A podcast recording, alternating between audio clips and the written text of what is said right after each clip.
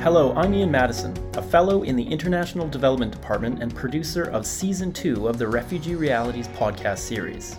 In this series, students on the Forced Migration and Refugees course at LSE bring us interviews with a range of people on the topic, covering the policies and politics that shape asylum to the experiences of refugees themselves. Following the Taliban's takeover of Afghanistan in August 2021, tens of thousands of Afghans fled to foreign countries. The UK evacuated around 18,000 people, who are now placed in temporary housing in the UK. Organizations such as the British Red Cross are now seeking to assist Afghans to resettle into more permanent homes. In this episode, Sveto Mohammed Ishaq speaks to two guests Halima, a British Afghan evacuated last year from Kabul, and Nadine, the Afghan Relocations Project Officer at the British Red Cross. Sveto speaks about Halima's evacuation experience and her life in one of London's hotels, and learns about the British Red Cross's programs for newly arrived Afghans. Sveto is an Afghan women's rights activist, Afghanistan's first Schwarzman Scholar, and is currently pursuing a degree in gender, development, and globalization at the LSE. The experience of living mostly as a refugee in six different countries and witnessing the negative assumptions about life in Afghanistan inspired Sveto to create a storytelling platform, Chadari, which gives an opportunity for Afghan women to express their perspectives, talk about their achievements, and to show the world that Afghanistan is much more than what can be seen in the media. Sveto proudly represents Afghanistan on national and international platforms, including the British Red Cross, UNHCR, and UN Women, and recently gave a TEDx talk at LSE promoting unheard experiences of Afghan women. I hope you enjoy the episode.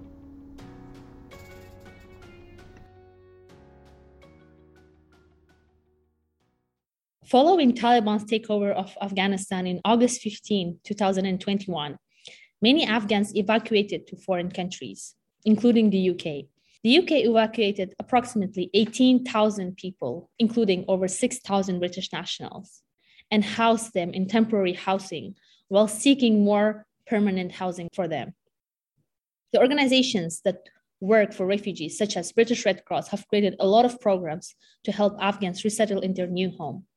In today's episode of the Refugee Realities podcast, I'm delighted to welcome two amazing guests Nadine the Afghan Relocations Project Officer at the British Red Cross, and Halima, my dear friend from Afghanistan and my former co worker who came to the UK last August 2021.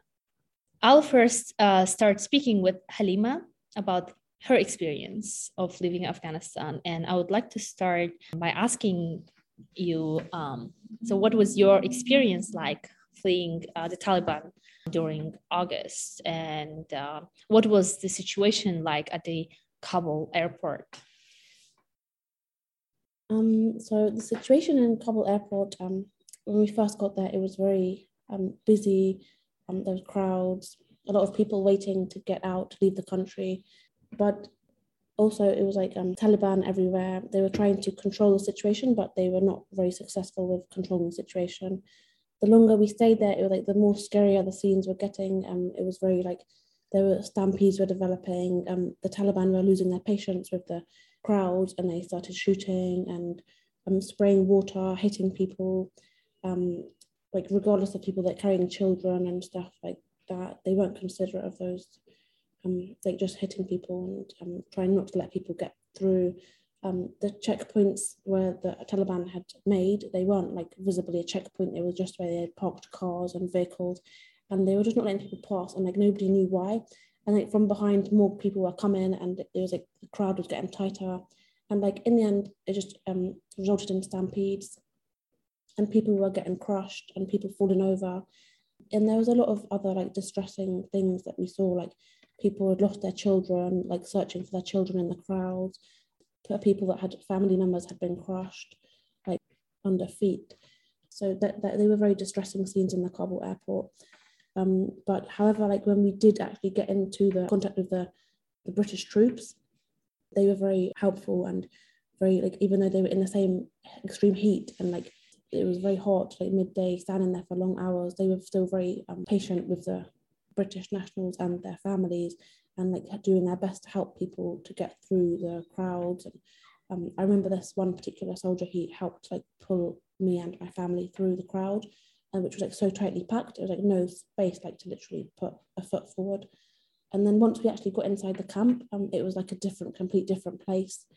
There was more space. People could sit down um, and wait, but obviously there was much more people there than they had expected or prepared for, because after a while, after 24 hours, the, the amount of people are processing, like um, the each family, it from one side more families will come in, and it was resulting in crowds inside of the camp as well. Um, and even as time was going on, that there became like food shortages and water shortages and again crowds and but eventually they did process the families through and once they did process it it went quite smoothly and you'd be on the flight pretty soon after the, they had done that initial process Wow, it must be such a difficult experience uh, for you uh, and for many Afghans who, who face that problem, right, on that um, day. And so once you came here, you have been like in London hotels since August last year, right? And given that you're there in hotels with your children and with your husband, that must be tough. And it's been almost 10 months that you are here. So I would love to um, ask about like how has your overall experience been uh, living here and um, and what are some of the challenges that you faced and your family faced uh, while being in the hotel and living here for the past 10 uh, months? We are very grateful that we are in the hotel because um, where we came from it was like a very bad situation um, especially in the airport and you know we literally left our homes like we just like I remember I had um, cooked food and left it on the cooker. I had washed clothes, left them on the washing line, and we left our houses in this kind of like condition, and just like just fleeing for our safety and the children's safety. We had this fear in our inside us, like if we get there, where will we go? Will we have like a roof over our heads? Like, so first, we're very grateful for the fact that we actually are in the hotel and the hotel can accommodate us for this long. But of course, like with children, um, it can get hard for like this long, like it's been, as you said, 10 months, because um, children, they need like more space to play. And another challenge is like some things, um, for example, the food, um, the children, sometimes they don't eat it. So like for, like sometimes for a few days in a row, they wouldn't like eat the food because it's different for them.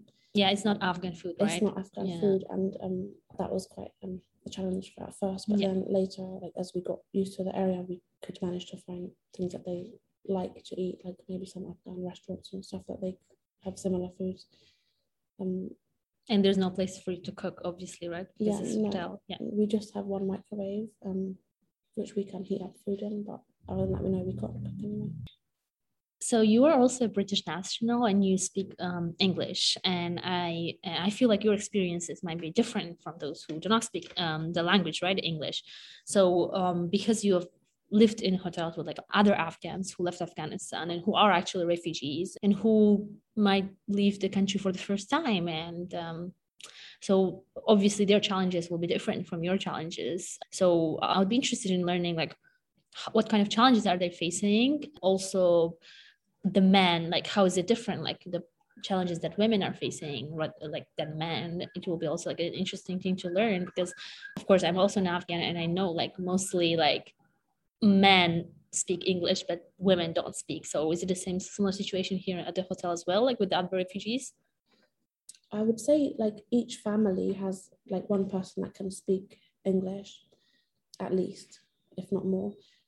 But it does pose like challenges if I guess if they, they would go out alone, they would need to see like they, for example, they're going to the doctors or they just needed to go somewhere they can't really ask for directions. Um, but however, inside the hotel, when there's like, um, say for example, an organization visiting or something, like um, there's always a translator with them, and there's our translators like every day in the hotel, um, allocated I think by the local authorities. So um, they stay in the hotel every day. Like so, if anyone has any um, any kind of issue, they can just ask the translator. Um, but of course, um, there are some people, as you said, it's their first time to leave Afghanistan. And um, given the circumstances they left, and there are a lot of people that got separated from their families. And um, obviously, we're a large amount of people, so it takes a long time to process the documents and things. But there are some people that, as soon as they got here, they like desperately wanted to go back because they're separated from their families, from their children, from their parents, and um, they're stuck in those conditions and they can't come here. So they they want to go back to their family in Afghanistan, and um, they can't because they don't have any documents because like no passport, no visa, and also the um they're not issuing passports, um Afghan passports in the embassy here since the takeover of the Taliban. Yeah, even though the embassy is open, um, yeah. yeah, they're not like functioning. Yeah. Yeah. So um, so they can't even apply for passports to go back. So they had to wait for the um the visas to come. Once we applied, did come pretty soon after, but um, it took a long time to actually be invited to apply for it. Yes. So I remember when we last time spoke with you on the phone, you told me that you um, they found you a home. So they're kind of um, so you're relocating right from hotels? Yeah they they are um, matching properties with families. Um, they also asked um, questions from us um, like where where we have connections or like for example if somebody is working um, so they would try and house people closer to at least their employment or their family connections um, but yeah, in this case, this wasn't considered that. It was very far away from my family and um, my husband's working and these things. So we, we didn't accept the property. So we um we have to stay in the hotel for now. Yes, to find a better place. Yeah, like closer to us where we can visit our family and where my husband can still work. Yes. Also, what is the the working situation like? Do the uh, people who arrived are they allowed to legally to work and study um, how's their status on that end?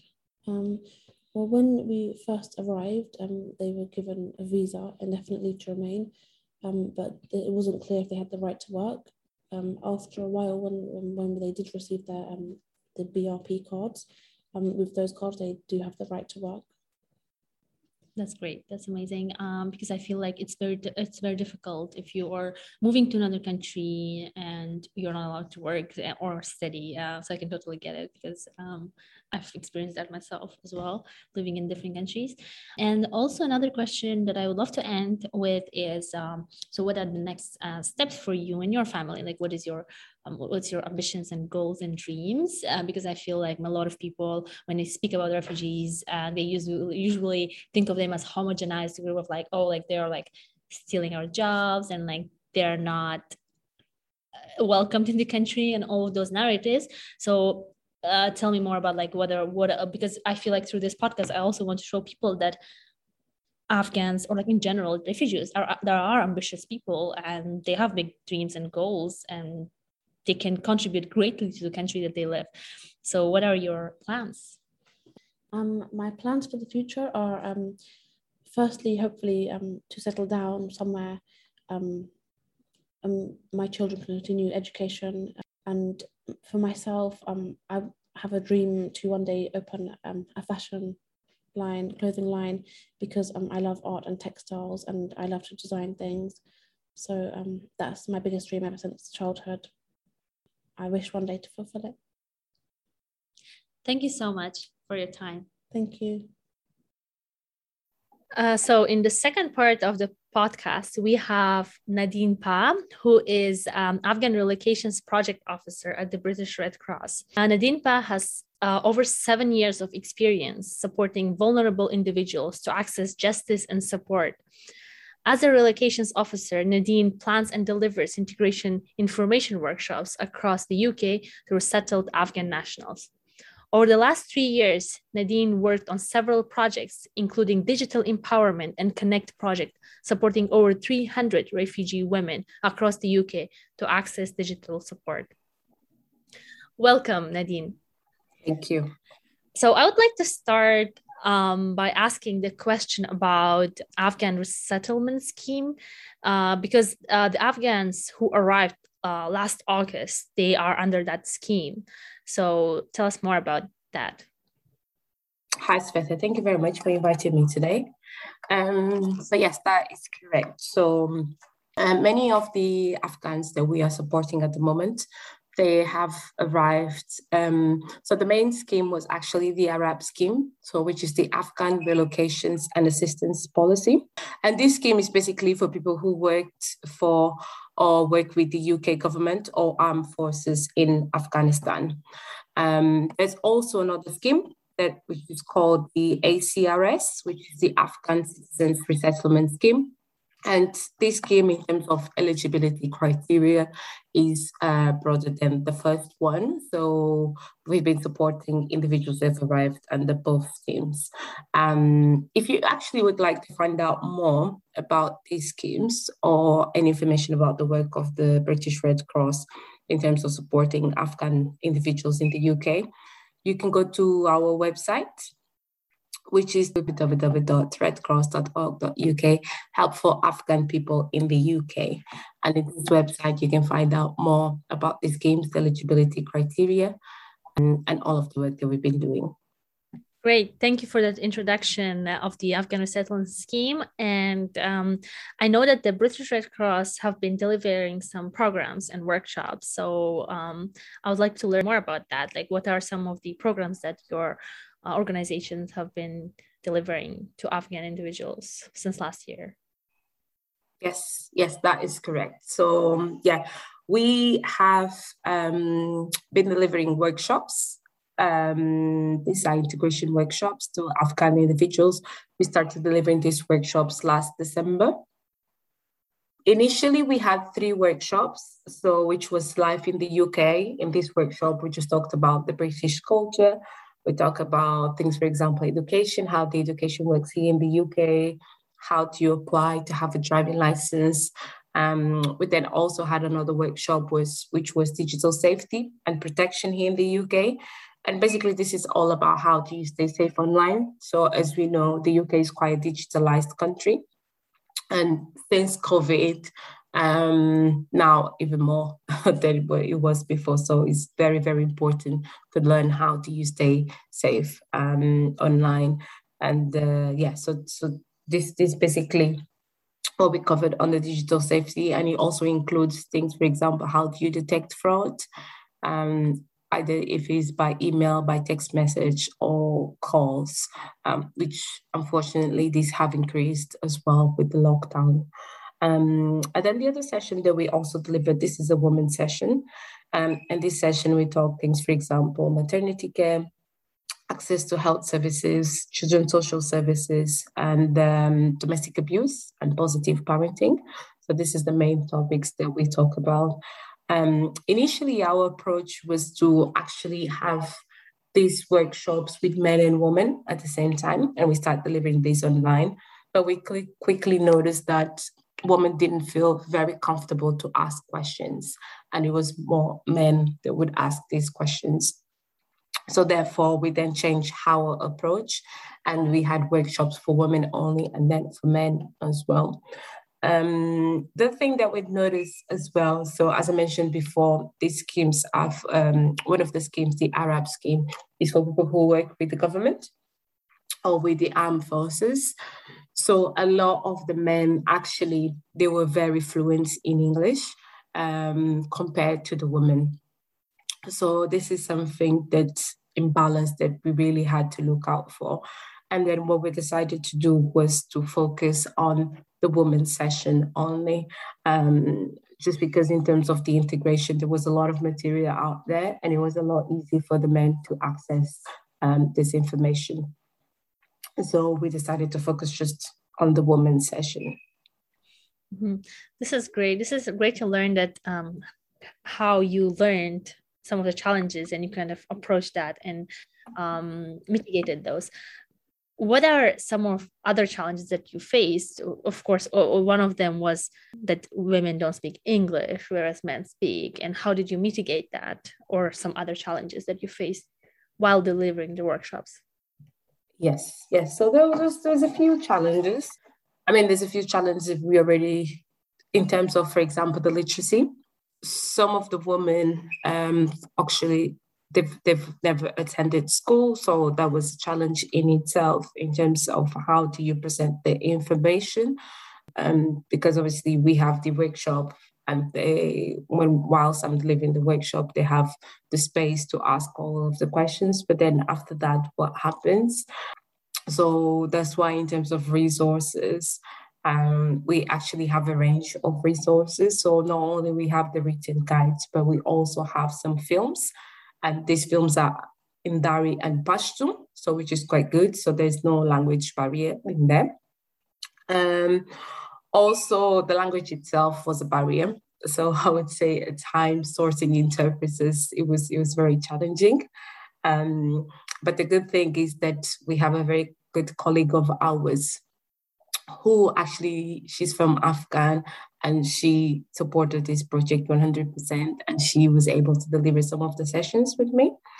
Um, the other challenge I would say sometimes was attendance. And this is um, a challenge that is quite complex in the sense that it's difficult for the Red Cross to try and mitigate this challenge because it has a lot to do, for example, with the relationship with the report that has been built with the hotel management, with um, the organizations who are in the hotels, with the with the residents, but also some other factors that would come in. For example, domestic abuse. Um, some of the women were not allowed to leave the room. This is more of a challenge that is is very um, it's hard for us to to mitigate. But nonetheless, I must say that um, we had a very good attendance. So so far, we have um, delivered these sessions to 397 individuals. So this was over the course of five months because actually we have not delivered sessions in April because of Ramadan. Um, so over the course of five months, we've reached 397 individuals. Yeah, Great. So Ramadan, to kind of tell the audience, is a fasting month. It's a it's a month where Muslims fast, so it's a bit challenging, obviously, to kind of fast and kind of attend the sessions, which is like usually, um, I, I believe it's like a day or like half a day long, right? Am I correct? Yes. So all of our sessions is a three-hour session. Um, yes, it is a lot of information, but it's very very important information um, so during these sessions, we talk about things. For example, you can ask to be seen by a female doctor. We talk about smear test, and um, there's also this belief that when you go for a smear test, there's actually a piece of meat that is removed from your cervix. Um, so obviously this is something that we had to explain. No, this is not how it works. And we have to explain that in the UK can be either a female or even a male doctor that can perform this smear test. Um, so yes, and the majority of women they were not aware that you can actually ask for a female doctor. So these sessions have been very, very good in that sense because I've been able to explain how it works and then most of the times at the end of the session they will come to me and ask oh how can i book this smear test? Because they they understand the importance of it and that for me is a big big win. Yeah indeed indeed. Um, so what are the some of the i would say highlights of the impact that you would see uh, of those sessions? Of course you obviously mentioned some like but uh, what were some of the feedback that you received during the sessions and those things Yes, sure. I would say that overall the impact is very, very positive. One of the very first sessions that I've delivered, um, so it came to my attention that actually some of the men were using um, deportation as a threat against the women, uh, where they would basically say, well, if you don't do this or if you keep behaving this way, I'm just going to deport you to Afghanistan. Um, and this was really good. They came out on the first session in the sense that all of the sessions that are now, when I talk about domestic abuse, I always use that example as um, an example of obviously trying to controlling behavior, um, just trying to manipulate an individual using these threats. Um, and I've explained to all of the women if they're here in the UK, it's because they have the legal right to be here. That for no individual can just go to the Home Office and ask them to be deported.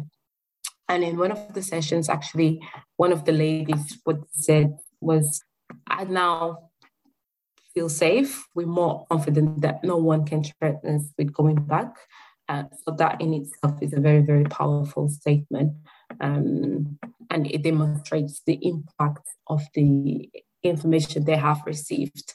Um, also, overall, in terms of the confidence, um, most of the women that reported they now feel more confident accessing health services. Um, and this is, of course, because now they understand what are the rights and entitlement when they're accessing the health services.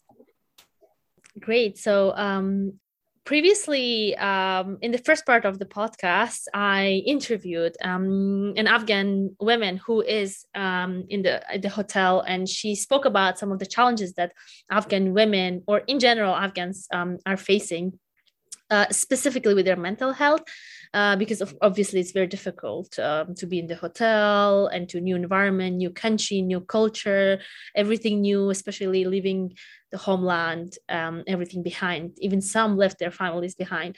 Um, so, what are some of the uh, work that your organizations have been doing to kind of around the mental health issue? Yes.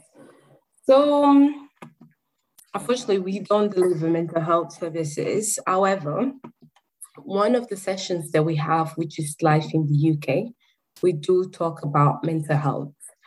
Um, the first thing that I would like to point out is the fact that mental health in itself can be seen as a um, actually it is a stigma in the Afghan society. So when we talk about mental health in itself, it might not say much to the Afghan individuals. So what we've done was to actually, instead of framing as mental health, we talk about worries and concerns. And in this way, actually, do understand where we're coming from. For instance, in our workshops, what we've done was to use some very, very common um, phrases that you would say when you're under a situation of a lot of stress. I can attempt to say it, and I'm sure you will know what it is. so, for example, Fisher Bala, Fisher Pahin. Uh, yes, yes. Uh, it actually, like, the literal meaning of that is the low blood blood pressure and high blood pressure. But that's exactly, it's kind of synonym of like worry and stress. Yes. Or tashwish. yeah, tashwish is stress. yes. Or jigar kun. it's worry. Yes. That's so interesting. And it's so impressive how you perfectly pronounce all those words. Thank you. yes. So what we've done was again, as you've seen, as soon as I said those words, you you straight away you have connected them, so you understood where I was coming from. So this is what we've done with our session. So when we talked about the mental health, we, we framed as worries and concerns, as I mentioned before, and then we obviously went on and talked about a few things that you can actually do when you're under these situations of, of, a lot of stress or when you're feeling with the low mood if you're not able to sleep.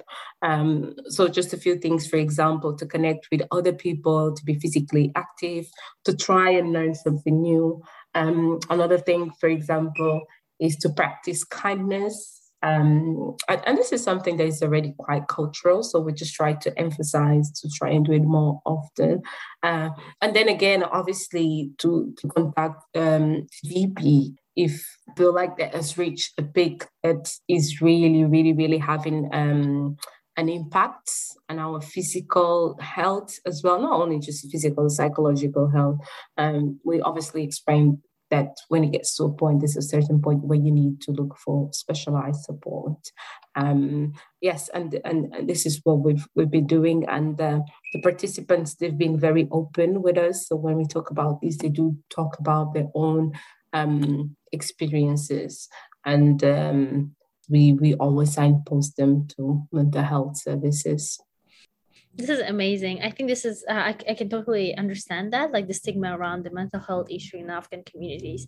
So this is such an important aspect that you are um, kind of mitigating and trying to solve. So i'm really glad to hear all those um, progress that you are kind of encouraging afghans to think about mental health because it's such an important topic which is never talked about in afghan communities. So thank you so much. Thank you so much again for participating and for sharing all all the wonderful programs and work that um, your organizations have been doing for Afghans. Thank you. Thank you very much for inviting me, Sveta. Thank you. Thanks for listening to this episode in Season 2 of the Refugee Realities podcast series, hosted by the Department of International Development at the LSE and made possible by the Eden Catalyst Fund. We have more episodes on the way, so please do stay tuned.